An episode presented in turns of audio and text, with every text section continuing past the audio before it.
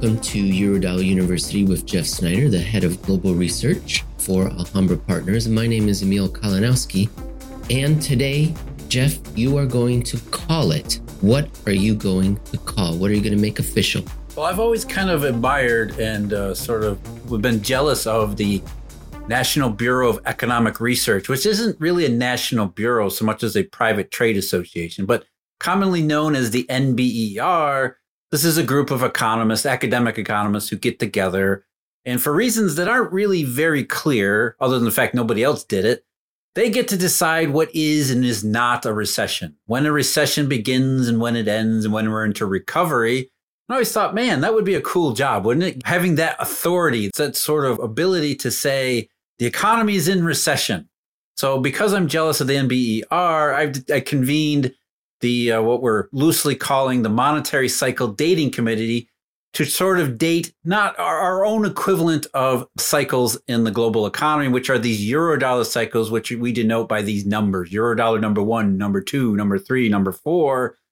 And given all the data, especially recent data, the Monetary Cycle Dating Committee has decided that yes, we are indeed within eurodollar number five as we currently speak. So, taking a page out of the NBR's playbook, who always dates a recession about a year after it happens, we're going to date Eurodollar number five to last May.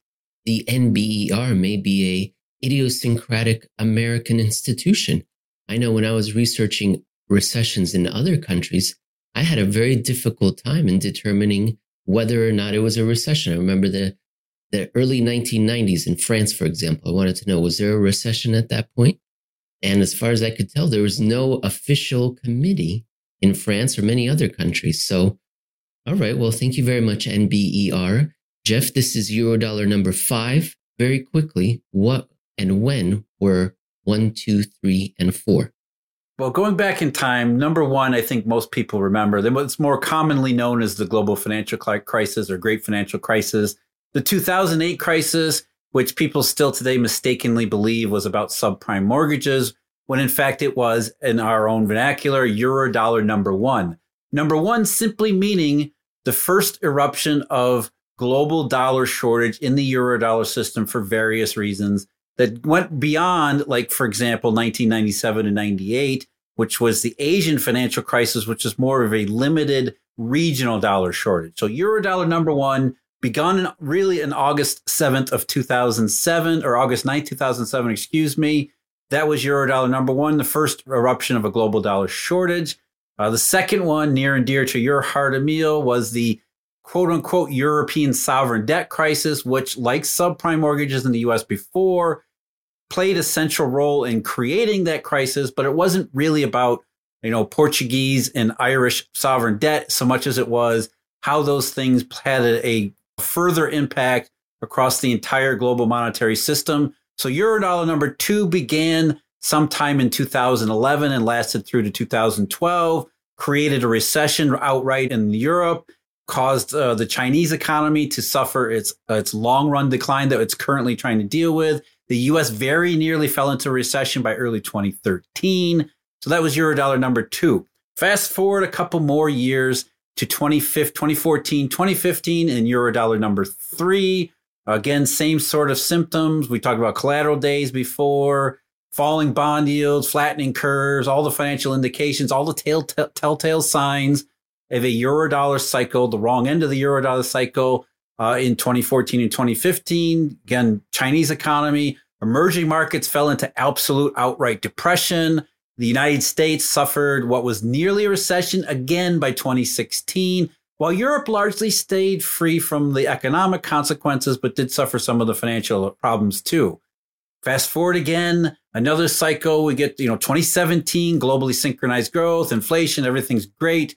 But right away in 2018, all sorts of the same, now very familiar Eurodollar telltale signs of the global dollar shortage, number four, especially in April and May of 2018. We got the dollar starting to rise.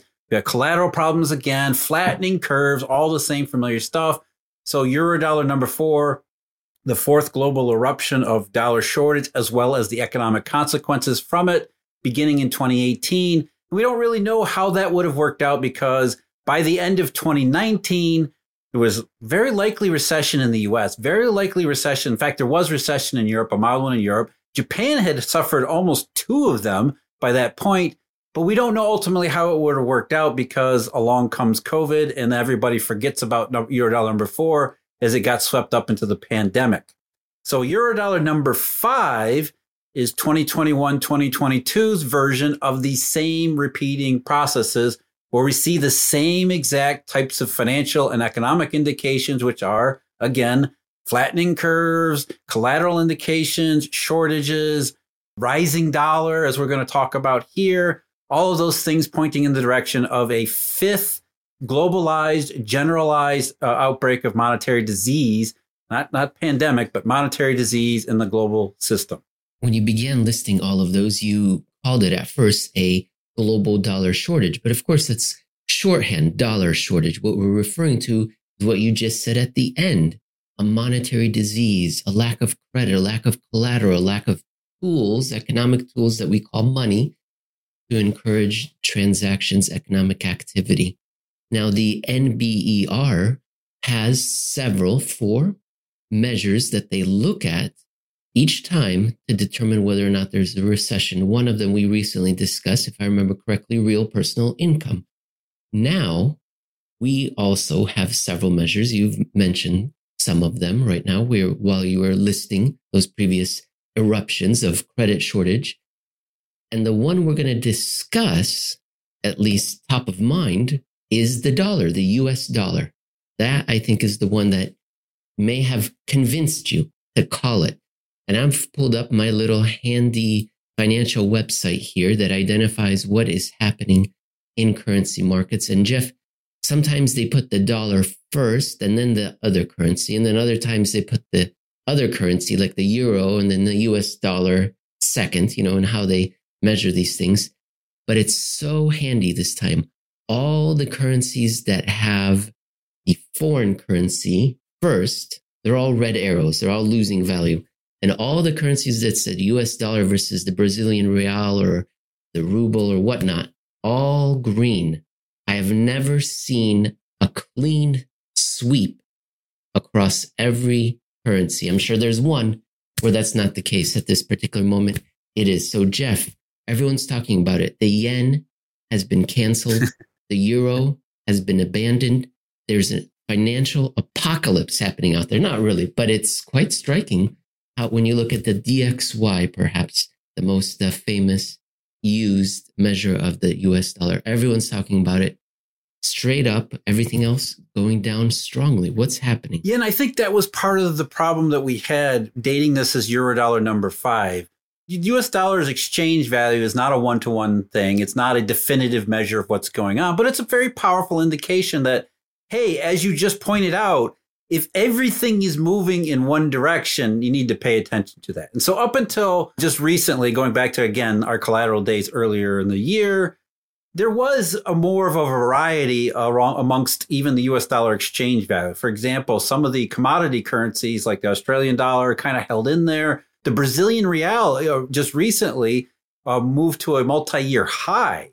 So, it wasn't as if the U.S. dollar was wrecking everybody. And, you know, the the dollar index that uh, most people pay attention to, DXY, as we've talked about many times, that's a heavily, heavy uh, proportion to the euro, which sometimes that's misleading, sometimes it's not. So DXY is an indication, but you know you have to look underneath the hood too. The Japanese yen is a pretty important one that we talked about yesterday on our Twitter Spaces, and I did a chart uh, showing how the Japanese yen almost matches perfectly repo fails, believe it or not, which longtime uh, fans of our show will, will obviously believe it pretty easily, having seen the, the basis behind it. But the overall point is that the over the last couple of months, ever since things really started to break around that seasonal low point in March, it's, it's become far more unified. Uh, US dollar exchange value going higher against almost every currency, including some of the more important ones, which is sort of a, a very compelling reason to say, yes, this must be Eurodollar number five. We've got all the other stuff that we've been talking about, you know, for months, but here we have the US dollar's exchange value going higher when by all accounts, including those arguing for some Bretton Woods 3 arrangement, it should be sinking, it should be collapsing. So what we have dollar uniformly rising when it should be doing the opposite. Again, compelling argument, justification for Eurodollar number 5.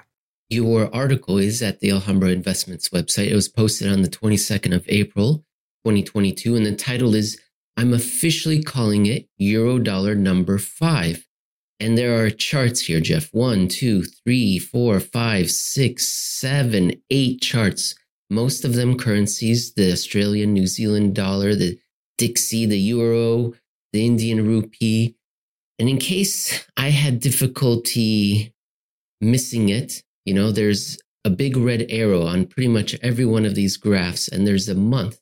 And it's poetic, isn't it, Jeff? That Eurodollar number five, the fifth month being May, you keep pointing to May on each of these charts, Jeff. Why? Yeah, and it's weird because we've been pointing to May ever since last summer, really, because you could see it in economic data, you could see it in financial markets, and now you can see it in the US dollar's exchange value against a bunch of different currencies. Something changed around May where markets became more pessimistic, or in pure uh, technical monetary sense, global dollars started to become much, much, much harder to source, much harder to roll over. Collateral became far more scarce for several reasons, risk aversion. So everything seems to be pointing back to last May. And given how everything has progressed since May, we can definitively say that it wasn't a flash in the pan. It wasn't a short run fluctuation. It seems to have escalated beyond all our own thresholds as well as any common sense thresholds. I mean, yield curves inverted, Eurodollar futures inverted, any number of all these other things, which say, yes, something happened in May and it's still going on to this point where it's gotten to be very serious. Therefore, Eurodollar number five.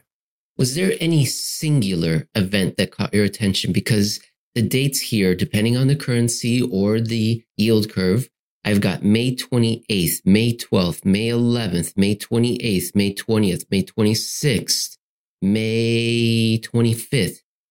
Any, was there a singular event or no, just a general inflection over the course of a couple of weeks. Yeah, and I think it's it's more, more a general inflection over a couple of months because we have to go back to the you know these things are always processes. The change, the flip from inflation into this euro dollar cycle doesn't happen overnight. It's not the flip of a switch, and we could see it happening all the way back to February 24th and 25th of 2021. You had FedWire, you had the bad U.S. Treasury auction, and then you had some pessimism, risk aversion, you had that episode of reflation, rising interest rates, and the steepening yield curve and treasuries, as well as other markets around the world. Those seem to end not, you know, some of them ended in February, some of them transitioned in March. And then, so you had this sort of, you know, rolling transition, a rolling inflection, a rolling over of many financial indications, as well as economic indications, right in that window where by the, as you pointed out, Emil, by you get by the time you get to May, you have more and more capitulations essentially. Whether it's, you know, it wasn't a single event and whether, uh, depending on the specific indication, by the end of May, especially into early June, what you saw was that was the, the really the start of the downward slope where it's become pretty much a, a hard, durable trend and pattern. Poetry is about patterns, about beautiful synchronicity, like with Eurodollar number five being the number five and May being the fifth month. Another example of that sort of beautiful synchronicity might be that we're discussing the NBER on the day that it was announced that the United States had a negative, negative GDP uh, result. And uh, I'm thinking back to our David Parkins illustration, because the last time we talked about the NBER, we were discussing yeah. how they were announcing that the recession was over. And David illustrated how the NBER was jumping out of the frying pan of recession into the fire of depression. Jeff, the the results that have come in, I know this is just on the fly. You haven't written anything, but you know, we're talking about the NBER. They're the ones responsible for dating recessions. We've got a negative quarter here.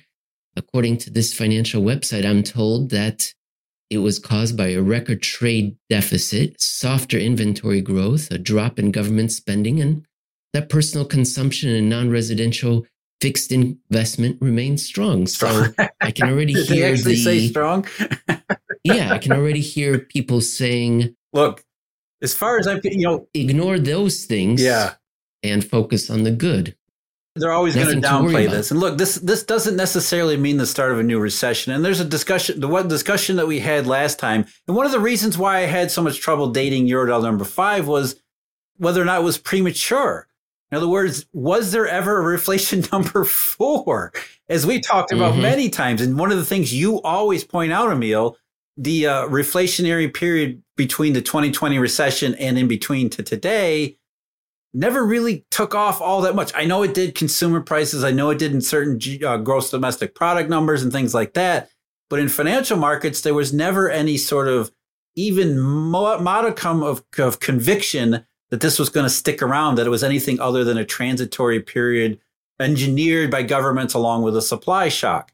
So there's always that trouble. You know, the NBER said the recession in 2020 was very short and that it ended, and that any new recession or any recession from that point on would be a new one.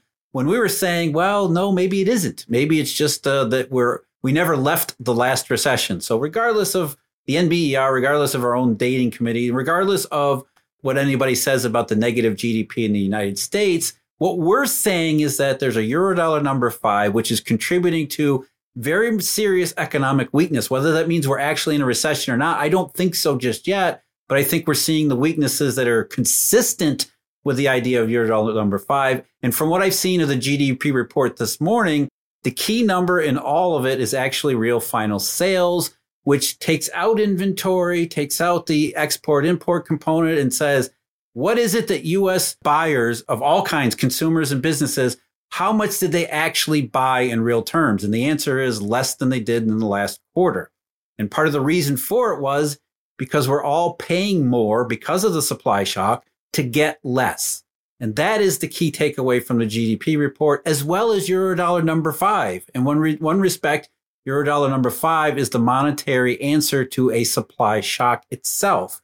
And so it's all consistent in this one package which the final real key nail in the coffin, uh, in my opinion, was the Chinese currency, Chinese yuan, which, as I think most people are aware of, even more than the Japanese yen, the Chinese yuan is suddenly crashing.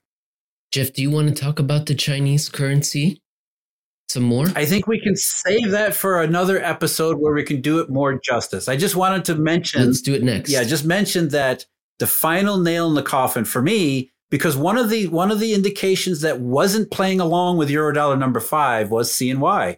CNY, especially from it had that that same sort of dent in the in the currency uh, chart going back to May. So there was that bump or blip in the road in May. But then for the rest of 2021 into 2022, it wasn't unusually strong, but it was rising. And I think that was more consistent or more a product of the merchandise trade surplus. But then you get to February 28th, that same day that shows up. Let's talk about it in the next show. Okay. Next show, Jeff. Save it. Cliffhanger. Cliffhanger. Otherwise, no one's going to come for the next show and we won't get paid. What? We're doing this for free?